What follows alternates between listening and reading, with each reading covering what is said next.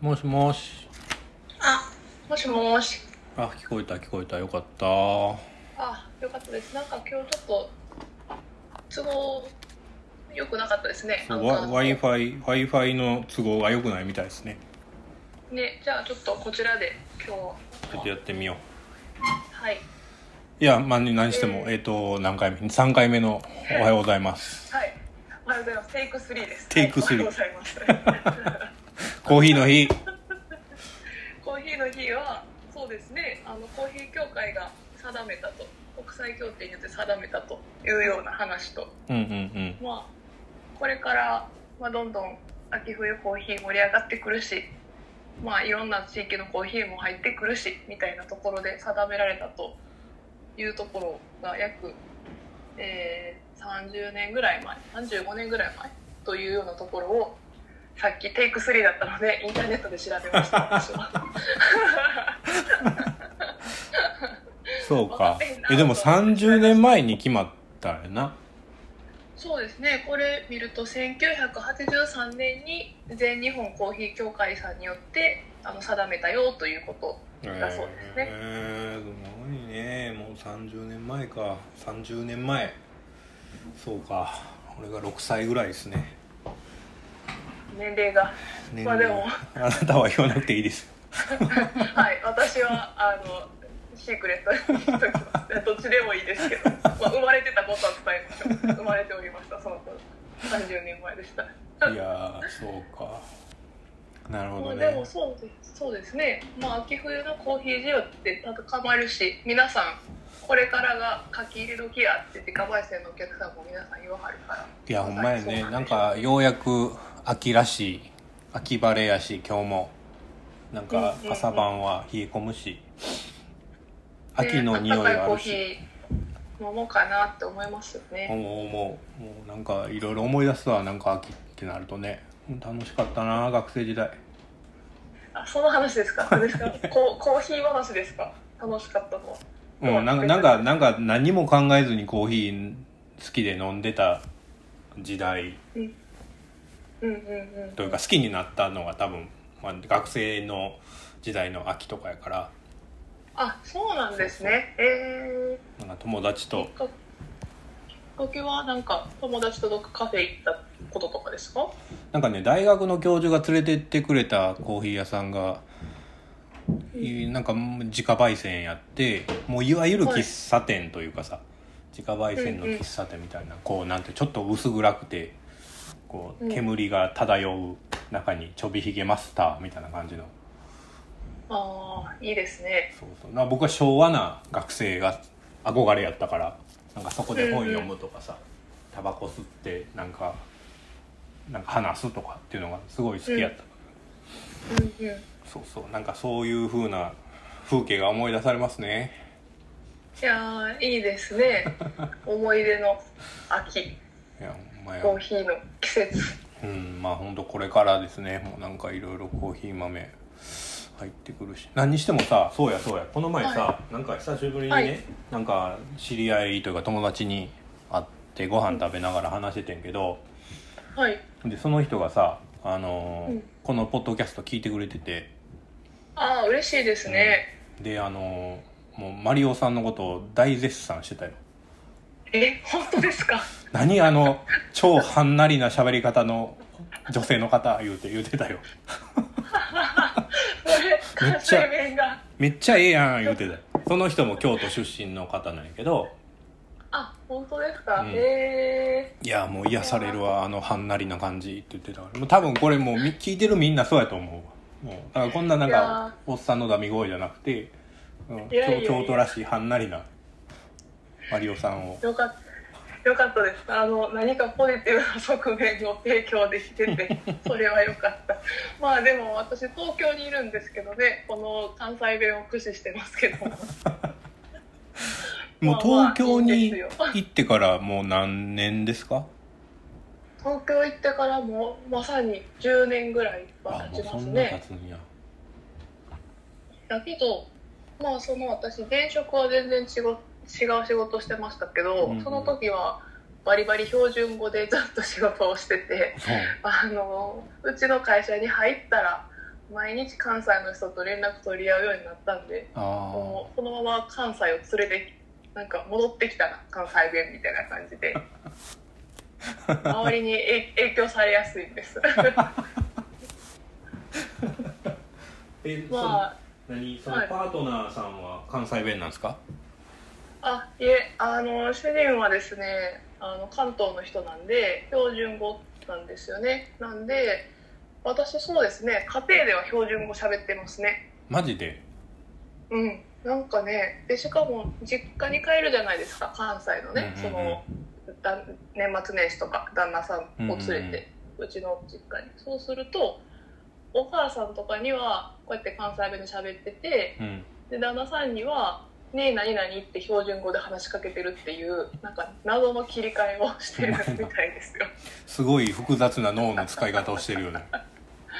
いや多分何も考えてへんのやと思いますなんでその 時のなんでしょうねまあなんか、うん、切り替えてんのかなみたいな感じでまあまあええやろと思って何も気にせず喋ってますいやいやもう全然いいと思いますよそうそうなんかねいやそう久しぶりに会ってそんなこと言うてたからいやーでよかったですじゃあポッドキャスト自体もですね、もうまだ20回も迎えてないんですが、はいうんうんもう累計5000回以上聞かれていてすごーいそんなにですかそうすごいよねなんかありがとうございますいやー皆さんありがとうございますでもねお客さんにスタあの「やってます」って言ったら「時々聞いてますよ」ってやっぱ言ってくださるんですね、うんうんうんほんで「いつ聞いてくださってるんですか?」って、まあ、ある意味集中して聞くの大変じゃないですか、うんうんうんこのラジオみたいな感じのもの、うんそしたら、まあ、午前その店オープンするときにうんうん準備がてらこれをラジオみたいに流して聞いてますよって言ってくれはあっそたうりなとんやかしてああそういうふうに聞いてくれてはんねやなって思ってね聞いてましたけども、なんかこの前も名古屋にちょっと行ってきた時に、いくつかのお客さんに会ったけど、はいうん、言ってたよ聞いてるってああ本当ですか、うんいやーありがたいなんねか嬉しいですうんね、ちゃんとしなんやろたちゃんとしたあのねえっとねそれで分かったんは、うん、マリオさんが出てる回あるやん、はいがちゃんとこう、うんみんな聞いてるねえ 私ねそう看板娘的そうなそう感そじうだからマリオさんファンが絶対いるねこのポッドキャストには、いやー嬉しいですねうん、なんとまあじゃあそうそうだか皆らさんに何やろ何したら喜んでもらえんのやろそんなん言われたらちゃんとせな ってなんか真じ真面目感私って感じですいやだから俺が一人でやってる時ってもうもう基本的にいい加減にやってるからもうなんか喋りたいこと喋ってるやけどマリオさんおるとなんかちゃんとお客さんがこんなこと聞いてたんですけどとかちゃんとこう戻してくれるやん話をああまあなんでしょうそれが私の役割かと一番思って やってたあそれがほな良かったんですかねそうそうそっうちゃんとちゃんと情報を流してくれるマリオさんはと思ってくれてるんやと思うよ、いやいやいやでもなんかそしたらいい役割分担ですねいろいろ知ってるヒロさんとこ ういろいろお客さんの勝手に話す立場立って僕とそうやねうんうん、いやーなんでしょうねほなこう今日はどうしましょうねどうしよっかどい話の展開最近マリオさんうんお仕事は何が忙しいんですか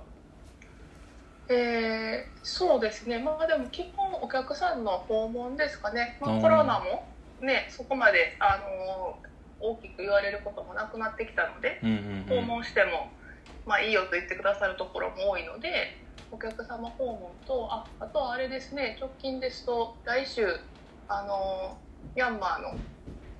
コーあヒー生産地のイベントをねするっていうので今日はヒロさんとその打ち合わせをとミャンマーのゲトゥさんとしたりとかそうやねちょっそういうとことですかねまああと数時間後にゲトンと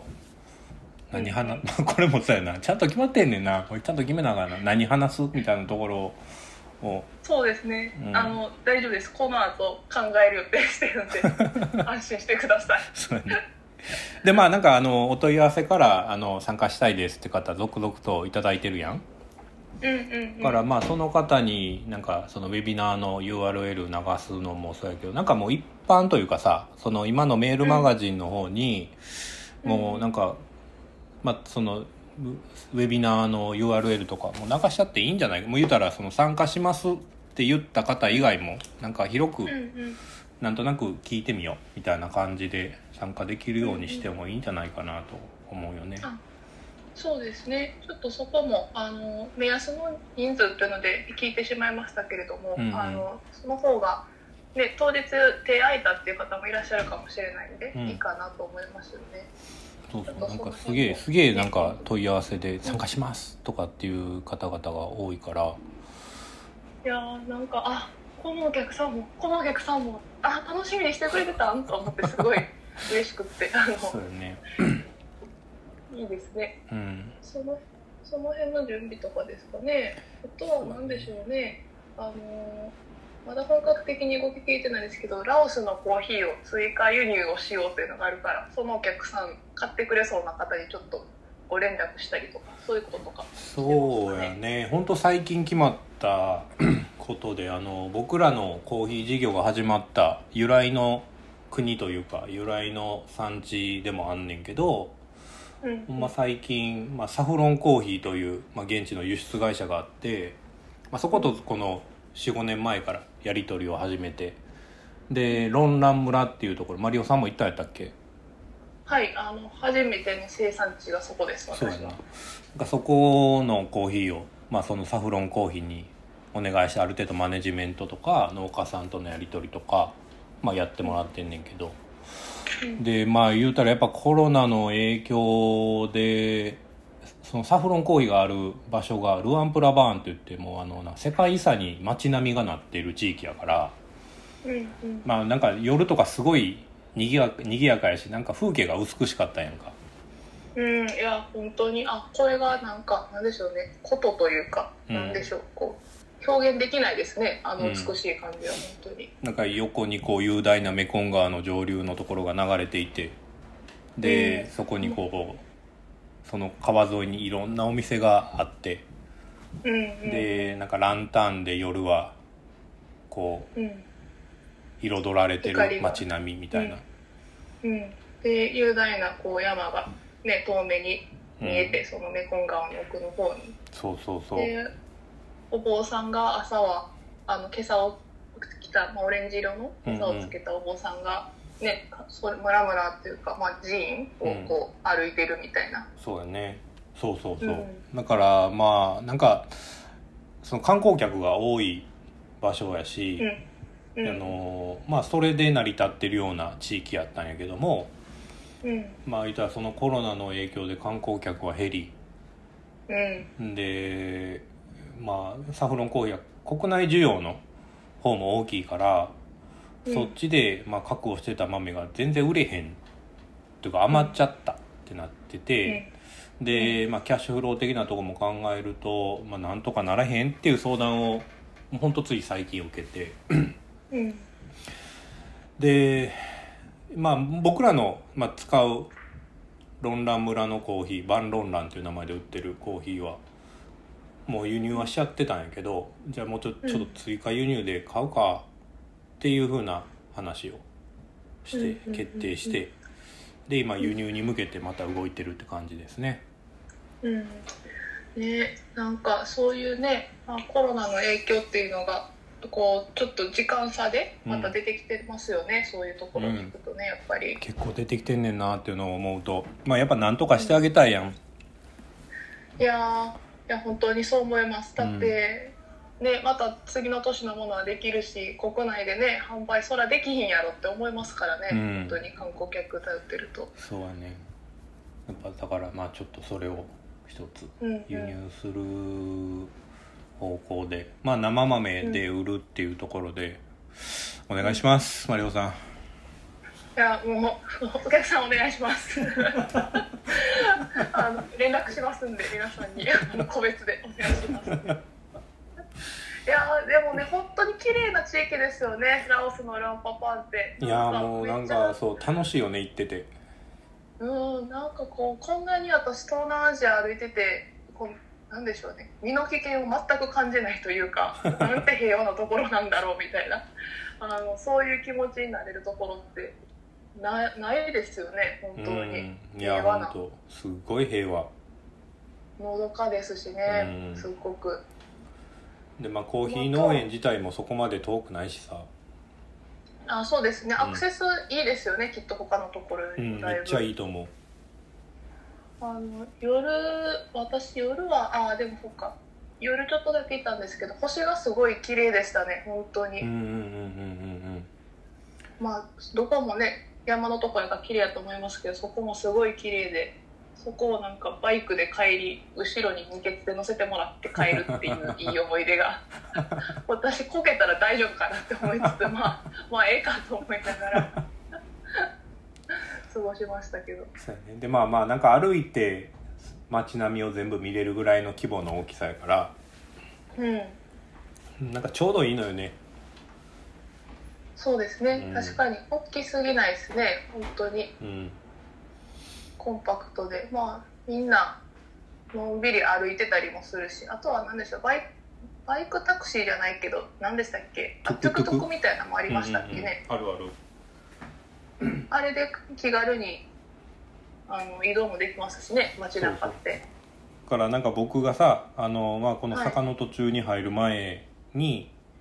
うんえっ、とまあその外部のコーヒーうんうの、んうんなんて言うんでしょうコンサルとか、まあ、昔はぶ、うん僕は一人でコンサル業やってたので、うん日本ではなくて海外に対して、うんうんでまあそこでその坂の途中から依頼を受けて安田さんと一緒にプロジェクトが始まった時に行ってうんでそこからまあ行くたびに安田さんと一緒に動いてたんやけどはいあの同じトゥクトゥクを安田さんは使っててさ、うんうんうんでそのトゥクトゥクのおっちゃんとかお兄ちゃんというかがうこん子、連れなんですよええでそのトゥクトゥクってまあ言うたらバイクに後ろにこうなんていうの箱をうんうんでそこに座れるみたいな感じやんかはい屋根付きのうんうんでそこにあのなんていうんやったっけあれハンモックをはいはいは吊いるはしいて、でそのハンモックの中に、ほんと34歳の子供を入れ入れ入れるっていう言い方でいいんか分からへんけど うんうんまあ寝かせ寝かてしてこのそうそうそうハンモックにそれでそれでずっと移動してるからもう目の前に子供が寝てんのよね後ろに乗って揺れがは激しすぎないか心配やけどそういうことじゃないんでしそょうそうそうもうたくましいからさそこら辺はうん確かにだからもう全然子供なんか普通に寝てたり、あーいいいいですねなんかうこん自由やなと思っなたんでうねまあでもそれが一応一番いいんでしょうねお父さんがね一緒に家族と子供がいるっていうそうのやでなそ子うや育てしながら仕事するっていうねいやその、へうん面白いよね言うたらタクシーの後ろに子供乗せてるみたいな感じやろまあ日本で考えたらちょっとあなた勤務中ですよみたいなこと言われなくもないけれどそうそうそうまあまあそういう話じゃないんでしょうね、うんってすごい思いますでまあ確かに星は綺麗やったなうんまあでも綺麗な星の地域といったら多分東ティモールとかねいろんな地域はそうなんでしょうねうんわからないですけれやどっぱなんかそれぞれは、うんやっぱ標高高いからさうんうんうんいうんいややもうなんか気持ちいいっすよねー今年はどうですかコーヒー生産地行けそうですかヒロさんもうなんかもう行かれへんのよ なねえどうと渡航がまあやっぱりまだまだちょっと見えないですよねどこの地域やったそうだらしづらいっ先ていう先月というか今月というかインドネシアあのジャワ、はいティピカアスリってあのジャワ島の、はいえーとうんうんうん西ジャワの方で、まあ、ティピカを育ててるヨセフさんっていううん農家さんがいんねんけど、はい、うんそこって僕まだ行ったことないんですようんうん、安安さんですよね。安田が言ってましたね。安田行ってたっけはい、やさんが何やっけな普通に行ったら20分ぐらいかかる道をなんか道が整備されてへんから2時間ぐらい四駆でガタガタになりながら行って俺は吐 きそうになったって言ったことあのだけ子あの子そうで覚えてる車酔いがすごいからねまああのああの人ね体強くないんですよねなのに過酷な地に行かされるって、まあ、行くされるというか行くというまそうやな使命を負ってるよねあそう本当によう頑張ってんだと思いますけれ どまあでもそうですよねヒロさんはまだ行かれてないですうもんんね、まだ行ってなくてだからちょっといろんなこと見たいなと思っててさうでんうん予うん定してたんですがもうやっぱインドネシアロックダウンにまたなってもうたジャカルタの方がうんうんほういんでえっ、とまあ行けないことはないんやけどそのビジネスビザみたいなのを取る必要があってうんで、まあ、それを取るためには、えー、と国内の大使館に、まあうんいやなんか例えば山本ってやつが行くよというのを連絡して、でそこから日本の領事館に、うんなんか山本さん呼ばれてますよっていう風な連絡が来てでそこで申請をして、うんお金払ってうんで、えー、とあと今コロナやから PCR 検査の結果をうん提出してうんうんで行くと。いやー手続きが煩雑ですねそうやねまあだから時間かかりますね一箇所で済まへんからあれやってこれやってこっち申請してで飛行機チケット取って行くうんみたいな感じやから、うんでしかもその PCR 検査のそのなんていうのビジネスビザ用というかその申請用のお金ってさ5万円ぐらいかかんのよね、ああそんなかかるんですかそあうなんか2 3 0 0 0円で済むんやったらちょっと考えようかなと思ったけど5万でしかも毎回やるた行くたびにやらなあかんって考えるとーちょっと出費がありますねそうやねそれはそうやね関係あれへんで行ったってええねんけどさそういうわけにいかんからいやそれはやめてくださ い強行突破はやりましょうそうだからもうこれあかんなと思ってでちょっとだからインドネシア諦めたしうんうんで東シモールはやっぱいまだにあのなんてチャーター便を取らないといけなくてはいそんなチャーター便取ったらもっと高いしさ VIP ですそうねそうそれできるのはちょっとでうちそものそも会社じゃ無理ですね無理やまだまだ無理やまだ無理っすねでしかもバリ経由で大体行くからなんなインドネシアにまず入らなあかんしとかうんうんうんうんということを考えるといけないんですよ本当ですねいやーね毎年ねあの1月は産地訪問とかうんミャンマーはね、したりしてましたけどそれもちょっと、まあ、せやな厳しいでしょうねそうするとん、なんかやっぱミャンマーも今同じく超コロナがなんかうん頻発してるらしく、うんヤンゴンという地域は。うんうん、だからなあいや本当に今年ねいろんな生成方法を試したかったんですようんうん、僕も行ってだから僕も行ってできないからちょっとこう遠隔でやってかなあかんなとかうんうーんやっぱ行かれへんのかななんかどっからかこう密密入国っていうんですかできないかなとか、、はいろいろと考えてんねん けどいやー難しそうやなどっかから入って陸続きで行きますかそうそうそうタイタイのねあのはい ルートはもう分かってんねんルートはもう出来上がってんねんけどはいそれは会社的にもまあ、まあ、一般常識としてあかんやろっていうところになってやめましょういや帰ってこれへんくなる可能性があります行ったら最後みたいなそやな そやなうんいやーどうなるんですかね本当うに、んだからまあそういう風なんで言うたらミャンマーの場合はこのジニアスコーヒーだから5日にまあ一緒に、まあ、ウェビナーで話すところなんやけどやっぱうりんそのまあかなりコロナが出ていてでやっぱ同じく国内販売っていうのはすごいガタ落ちしてんのよね。ああまあそうなんですねそうだからやっぱその部分でじゃあ僕らが何できるかみたいなところも考えないといけないまあ言ったら打った勝っただけやったってそれはそんな商社にやっといてもらったらいいわけでうんそうじゃなくて、まあ、僕らが関わる理由っていうのは商売だけじゃないやん、そうですね、うんだからその部分でまあ何ができるかなっていうのはなんか最近すごく考えるよねいやーこういう時だからこそ余計ね、うん何か自分たちならどういうことができるんだろうと思いますよねそうそうだからねまあなんかそういうふうな、まあ、共有とかもいつかにできればいいねうん、そうですね。なんでしょうね。多分そこまでのことはあの知らない方の方が多いと思うんですよね。うんうんそのミャンマーとかさっきのラオスの話とか、うんうんうん観光客落ちてて、あ観光客来なくてみたいな、うんうん、うん、なんかそういうところをねお伝えしながら少しでも何か一緒にできることをねあのみんなでできることがあればいいですよね本当そうに。やねいやーなんかそうするとね、まあ、遠隔でいろいろとちょっとやりながら次のニュークロップにの仕込みもしつつ今あるあのものもなんとかちょっと販売していくっていうのが、うんうん私たちの貯金の頑張らなあかんところっていう感じですね。そうですねねえいやー他はどうですかヒロさん最近なんかどの辺が忙しいとかありますかえー、っとなんかまあ相変わらず買い付けの部分というかはうんうんうんやってて、今日はね、えっとうちのチョコジャポンってあるやんブラジルの、はい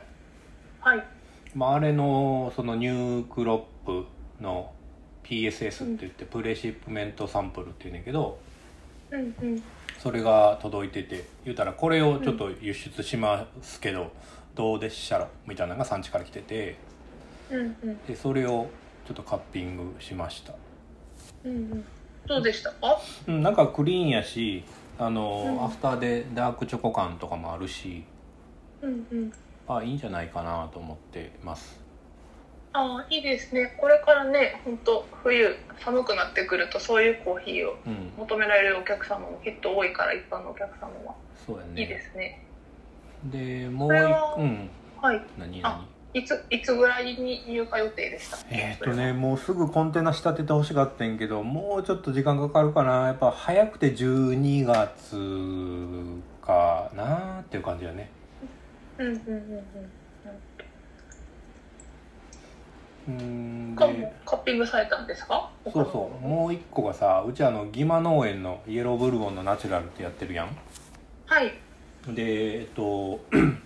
それのあの、まあ、新しいものとして、ちょっと義馬農園じゃない農園にしようとうんうんうんうん。で、まあ、その理由は言うたらあのパルプドナチュラルとナチュラルっていうのをちょっと取り揃えようかなと思っててうんでまあそこでこう対応してくれそうなところをいろいろと当たってたらベラビスタ農園っていうところがあってさうんうんうんうん。あの南ミナスの方なんやけどうんでそこの農園のものが、えー、とあったのでうんうんでちょっとお願いしてその PSS も来てたから今日カッピングしてうん飲みました。どうですかギマ農園との比較とかなんいやかそういうのなでんかちょっとむちゃくちゃ美味しくなってしまうから買っていいのかどうかみたいなそれはでもいいですねうんあのねあの樹状完熟とか樹状ドライオンツリーって言われる製法というか、やり方でやってるもので、うんうんうんでそれのまあ言うたらえっ、とものでイエローブルボンで、うんうんまあ言ったら農園は変われど単一農園で単一品種で、まあナチュラル製法、ドライオンツリー、うん樹状完熟のものでうんえーとまあ、そのサンプルが来たんやけど、まあ、超甘くて、なんか口当たりすげえシルキーでミルキーででちょっとほのかになんか明るさもあるし、あこれ結構焙煎度合い広く使えてもらえるかもなというふうな印象ですねあいいですうね、んあのちょっと質問してもいいですかスイカはいじゅ樹状完熟って、うんそのその名の通りそのなんでしょうチェリーを完熟状態まで極限まで持っていくうんそれをこう追熟じゃなくって気になった状態でっていう理解でやってますよね。うんそうらしいねなねなんかどうなんですかねあの私別のそのレモンとかね全然違うのを産物の話なんですけど、あんまりこう完熟状態で木の上に鳴らしとくと美味しいのできんねんけど気がすごい疲れちゃうっていうのを聞いたことがあるんですけど、うんうんうんなんかコーヒーがどうかとかってご存知だったりしますやっぱコーヒーもその負荷っていうのはかかるらしくて、うんうんでえっとまあ言うたらなんていうのかなまあそんだけ養分が取られるのでうんうんそれで、えっと、生産量がこう上下しやすいなんか裏作うんうん表作のなんていうのかな影響っていうのは結構受けやすいのは受けやすくてはい、で、まあ、ただ若い木に関してはそこまでうんうん、ないんやけどこれがちょっと老木化とか言うたらカットバックしてる木ですとかなってくるとうんその影響って受けやすいなっていうのはあの、まあ、なんか科学的というより経験上はい、僕が見てきた中ではお多く感じますねうんカットバックするのってな、うん何年ぐらいからされするものですですかなんかね農園によって全然農園とか産地によって全然違うねんけどうんうん例えば15年から20年ぐらいでするところもあればうんうんえっ、とね3年とか4年前にするところもあってうーんだからなるほどじゃあ結構そ産地の考え方によって違うんですね、うんこうした方がより実りがいいからとかう、ういう理ん、由でされたりするところがあそっうたりなかったりハワイとかだとはえいっ、とね、まあ、日本人がやってる農園さんのとことかやと3年に1回やってるから、うんうんまあ、なんか常にこう新しい、まあ、うん区画ごとにするからさ1年目はこの区画2年目はこの区画3年目はこの区画みたいなんでカットバックすんねんけどうんうんでこの方法でやると、まあ、常にどこかがカットバックされている状態で新芽が伸びてうるんみたいな感じでやってんねんな、で、まあ、ハワイの場合ってそのうん成長スピードがむっちゃ速いねんカットバッそれはクして多分12年で結実になるからあそうなんですめっねちゃへ早いねえじゃあそれぐらい3年に1回カットバックしてもその終了的にそんな落ちることがないからそのスパンで回されてるっていうことなんですかねうんでもう一つがあのコーヒーベリーボーラーっているやんはいうんうんなんだっけブロッカとか言ったりする ちっちゃい虫はいうんでハワイではもうあれが数年前まですごかったよ被害がはいっていうのもあってある程度こう、うんコーヒーの木自体を若返らせて、うんで、まあなんていうのこういうチェリーがつかない期間っていうのを作ることによって結構コントロールできるんよね。あそうなんですうんね、でそういうふうな意味合いも込めてやってらっしゃる農園さんとかも結構あってやね。うんうんうん2年前ぐらいに行ったんやけどそのハワイコーナーの買い付けでうんはいもうなんかその今まで今までというか大体僕東南アジアの農園というか小農家さんしか見てへんからさ、うんうんもうハワイのそのなんていうの農園を見た時もうなん なんて整備された農園なんやって思うぐらいハワイコナってやっぱりあれなんですかいわゆるこうプランテーションっていう言い方が正しいかわからないですけど、そういう大農園でやってる感じなんですか、そう基本はやっぱ大きい農園が多くてうん、でえーっとねまあ言うたらこうハワイコーナーの コーヒーって高く売れるからさはいだからこうなんかハハワイのなんなんやったっけあのワインの地域おフランスか、えーフランスのワインの地域、ボボジョレボジョレーっていうのヌーボーっていうのよう分からんけどさあはい、うんうんあの地域とかも結構土地をこう切り売りしたりしてんのよねはいでそれと同じようにハワイコナでも結構こう土地を切り売りしたりもう土地、その農園自体をもう違う、あの会社に渡したりっていうこう転売とか切り売りっていうのが結構行われてるんやってはいでまあそれで農園が変わったりとか農園が2つに分かれたりとか、うんそういうふうなことが行われているんやけど、まあ、何にしてもはいその農園経営みたいな感じでやってるところがほとんどうんやったね。じゃあシェードツリーとかはあんまないい感じなんですかねうん、ハワイの場合はねなんかシェードツリーいらん環境やなっていうのはなんかまあ1週間2週間ぐらいしかいなかったけどうんうん思えて言うたら朝は、まあ、めっちゃ晴れてんねはいんで、えー、と収穫期といえど夕方とかお昼午後は山からこう曇ってくんのよ、うんうんうんん、なら光が結構遮られてうんで、まあ、シェード代わりになってくるからああなるほどそうなじゃあ一日の中の天候の流れというか動きでコントロールされてるんですね光の部分っていうのが、そうそおそらくうんでまあ何よりまあなんか、まあ、いいことかどうかは知らんけど、うんうんその、まあ、観光農園としてはううんーん言ったら施肥化学肥料っていうのが重要なんやけど、まあ、ハワイの場合はそのコーヒー専用の、うんなんていうの肥料が売っててさえー、すごいでそれはこう土壌検査をするわけよはい土壌検査をしてあここの農園はこれが足りへんからこれちょっと多めの、えー、と化学肥料をこうブレンドで作るみたいなのとか、そう科学的にオーダーメイドなんですねーーメイドで作ったりみたいなことをしていてうんなまあそういった意味でもなんか進んある意味進んでるなというふうなのはうん感じたところはあるねまあそれがいいかどうかはちょっと別やけどさ、うんううんん、そうですね整ってるなっていう感じやね本当ですねなんかまたアプローチが違いますねうんその東ティモールでミミズ探したりどうやった ら施肥できるかみたいな土作りみたいなのとまたまた異なるアプローチということはすごい分かりましたそうそうそうそうまあなんかそういうふうな、カットバックの仕方もあればでも大体がえっと10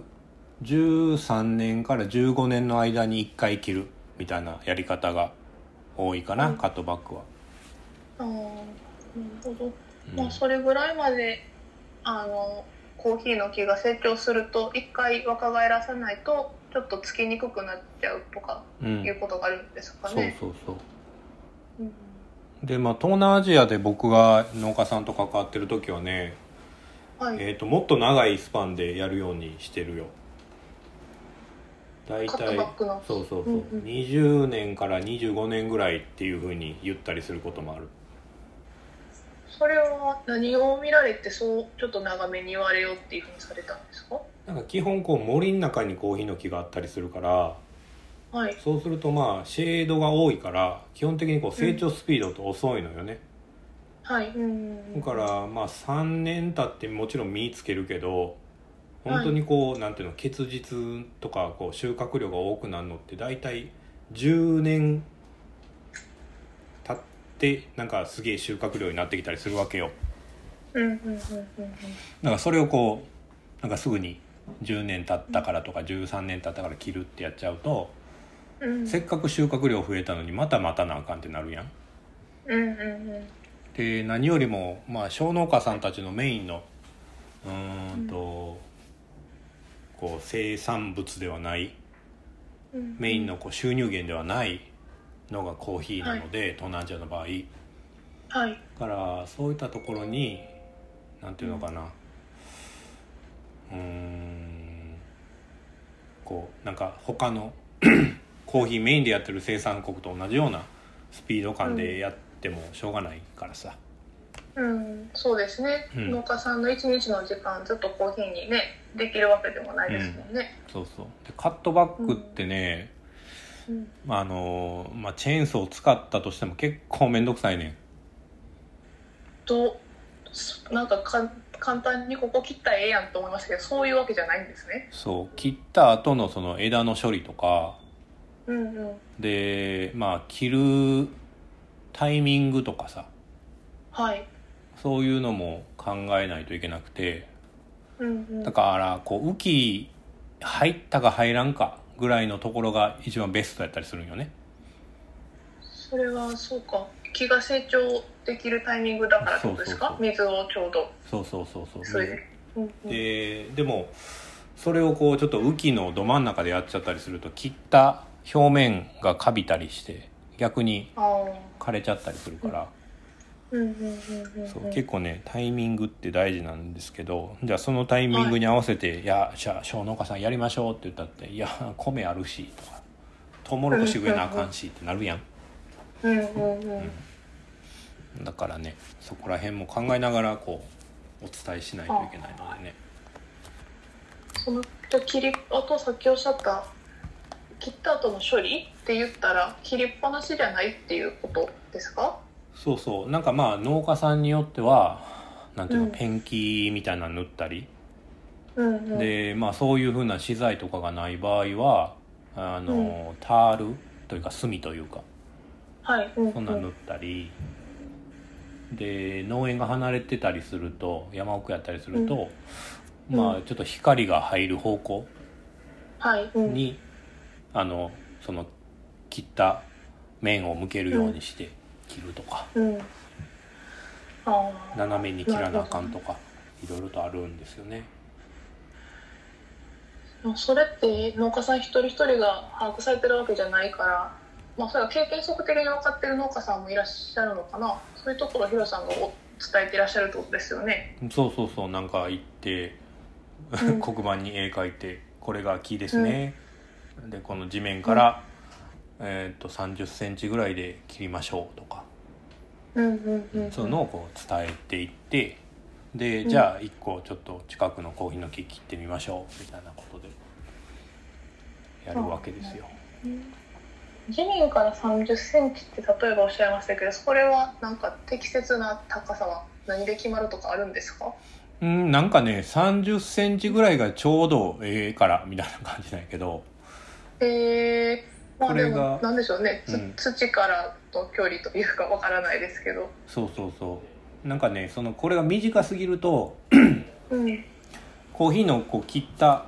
この幹の側面から新しい芽が生えてくるのよねはい、でこれが短すぎるとその、うんなんていうのかなこう土台があんまりしっかりしてないというかそこからぐーっと上まで伸びないといけないやんかうん、確かに。でその成長ってやっぱその東南アジアの場合です結構遅くてうん、う言っ、んたら光が当たるまでずっと伸ばさなあかんっていうねうん、そこら辺を考えると、まあ、3 0センチぐらいがよくてこれが逆に高すぎると今度は風の影響とかめっちゃ受けやすくてああ、なるほど、じゃあ折れてしまうとか、不安定ってことなんですそかうそうね。そう、うんうん、まあ、ただこれもその国によって違うからねハワイの場合は1メートルぐらいで切ったりしてるからえー、あ、まあ、でも、そうか、地域によって、その風の影響を受けないから、問題ないんだよとか。うんそうそうもしそくは伸びるスピードが速いからか。さっうきそ言うってたそのうそうええー面白い、奥深いですね。そうなんですいもうろい私ろあってずずさっと聞いてられるわ。すいません。もうそれきそれ聞いても何もできひんいけど。やいやほんまいやそうやねだからさこんなん聞いて聞いてくれてるコーヒー屋さんとかねいろいろと話してんだけど、まあまあマニアックすぎると聞いててもようわからんという話はあるよいやでもなんでしょうねでも皆さんコーヒー好きやからなんでしょううんというか、まあ、私は個人の意見ですけどこんだけ日々飲んでるものが実はそんな苦労もなんかできてんねんでみたいなのっていやほんまよ知らんことばっかりやから知ることだけでもなんでしょうねそうやねまたコーヒーへの愛が深まる というかちゃんと大事に飲もうとかうんうんなんうかんこう愛着持って焙煎してもらいたいなとかそういうのにつながっていくからね、そまうあや知りねたい方にお伝えできるっていうことはうんうんうんすごくいい機会やと思って私はこれが聞けて嬉しいって勝手に思ってました すいません一一リスナーとして私はもはや質問しいてやましたいけやもうどいいいいですもうそうそういうふうに思っていただける方がいればあのやりがやる意味はあると思ってるのでいやーいやーでもほんまそんなそんなの積み重ねなんですよねコーヒーの栽培ってね本当にねもう森の中やからさ虫も湧くわけよいろんな虫がうんすごい出たりするよね、うんだからその虫一つ一つをなんか「この虫何?」みたいなので聞かれたりしてもう最初の方は何やろこの虫とか思ってたけどいつの間にかあ「これはカメムシですね」とか「あこれはこうしたら良くなりますよ」っていうのを一個一個やっぱ環境によって変えるからさ うん、それめっちゃ細かい虫って何ですかヒロさん図鑑持ってってるんですかどうやって調べるんですか 図 友達が鑑何者かって図鑑持ってってたね最初の方はああそうなんやそうなんやろこれ何これっていう顔みたいな羽してるなとか柄が顔みたいやとか思いながらあこれはマンゴーがマンゴーの木がいるああるからいる虫やから大丈夫コーヒーには大丈夫やとかさああそれでこれが害虫なのかもしくはいい虫なのかっていうのをそれでこうどんどん調べていかれてそうそ知うそ識うつけられたんですねそうそうそいやー地道や虫も怖しいんかヒロういやだからさもうなんか最近この微生物のねさんうんあのねなんていう本やったかな「植物たちの戦争」とかいう本があってさはいで、まあ、それ何かっていうとその病病気に植物ってなるやんうんうんうんでその時にじゃあその病気になってる原因がまあ基本的にはこう菌なんやけど微生物なんやけどうんうんその微生物がどう植物に影響を与えてるかみたいな本があるんですよ。ええ面で、ま白あそう、コーヒーのことは全然書いてへんねんけどうんでも実はサビ病ってコーヒーでよく言われるやん。はいでもサビ病って実はコーヒーだけじゃなくていろんな果樹にうんあの影響を与えていてうんうんうんでなんかそういう風なところからコントロールの仕方のヒントとかないかなとか思いながら読んでんねんけどさああなるほどな、うんまあでもそうかそうですねコーヒー専門誌というよりかはそういうふうに農産物植物全般、まあ、微生物全般そうですもんうね、んえーそれは日本語の本ですか日本語の本ですえー、わかり ましたあのちょっとアマゾンで見ますそれ見て私何何に役に立つねんってでもね結構何でしょう微生物とかあとまあ発酵ね、うんうんうん今いろいろ流行ってるというかうんうんうん試されてるじゃないですか、うんうんうんいろんなコーヒー生産地であれってまあ、ね、ワインに始まって、まあ、おお酒でもやってますし日本酒とかうんああいうのの発酵の勉強をあのしたいされてるって方もやっぱり多かったりしてでそれがなんかコーヒーと考えたらどういうふうになるのかなみたいな視点でコーヒーを見る、見てらっしゃるコーヒー屋さんもいたりするんでなんでしょうねなんか広く知っとくと転用できることって絶対あると思うからいいですよね勉強するそっうていやうのは。ねまあもう本当微生物のなんかその発酵のなんていうの研究というかさ、っていうのはなんかこう公にも私的にもなんかよく行われていて、うんでもうそれこそアメリカの何やったかなラローカフェとかいうとこやったと思うけどはいそこはあのコーヒー専用のイースト菌売り始めてるからね発酵用のはあすごい専用でですかそう確かそれはに23種類やってていしこのこのイースト菌はなんかはい甘みが増しますとか、このイースト菌は、えっと、酸味が鮮やかになりますみたいななんかすごいですねそれ。すごいなふりかけみたいな感じよね、いやいやほんまになんかこれで味変わんねやみたいなふりかけのりのり玉なんかすき焼きなんかみたいなもうゆかりなんかなんなんかそうそうそうそうそうそうへえそうなまあねうんうんうんそうだからまあそれを使ってほんならまあ同じコンビになるかって言ったらちょっと僕もやったことないから分からへんねんけどうんうんでもまあそういう風なんをやっても面白いうんかもしれんしまあ何にしてもこうやっぱ微生物というか発酵の部分で関わってくるのは彼らの働きなので、うんまあその部分でなんかいろんなこと試していきたいなで、うんまあそこに複雑なものを入れてもしょうがないからそんなもう再現性ももう農家さんもついてこれないから、うんうんまあそこはちょっと農家さんにもやりやすい方法でしかも味も良くなるうんうんというところに持っていきたいなというのでそれこそまあ今回ミャンマーでいろいろ試したいんやけどねうんうんいやー本当にいや行って試したいですね本当は何種類もねいやほんまに現地に行ってそうなんですよ。今年はちょっと遠隔でまずお試しでやりたいですね本当うにんそうよからねまあちょっといろいろ考えてるのでまあちょっとまたそのはい5日の、ううーんん時にもそういった話ができれば、うんまあ簡単に言うとなんか考えてる生鮮方法もしあんねやったらそれ一緒に試しませんっていうふうなねこと、うんうんうんまあ、各ロースターさんたち自分がやりたいなんていうの生鮮方法が、まあ、きっとあるだろうから、うんうんまあ、そういうのやってみると面白いかもねそうですうね、んちょっとそそうういういうところの具体的なお話やりましょう、あのとても興味がありますというところは各所から聞いてますんで、そうやちねょっと具体的にやってみましょうというところですねはいまあということでもうほぼ1時間なんか話してましたがまあ今日はこんなところですかねはい、そうですね。いや、とても勉強になりました。 いやおかしいおかしい楽しいな、コーヒーの話は。えー、もういいっぱい聞きたいことあるから、ちょっと私メモしよう。あの、あ聞きたいことね、ヒロさんに。あと、お客さんにそんな興味ありますって聞きつつあであすそけうど。やねまたお客さんはもいインタ興味があるイこンとタがあビれュアばーとして、はい。ありがとうございました。ありがとうございましじゃたあ今日コーヒーの日ね、良い日になりますように皆様というところで。そうやはねい Have a nice coffee day です いいですね。ハバーナイスコーヒーです。じゃあね、バイバイみたいな 感じで今日終わりますか。そしたら。終わりましょ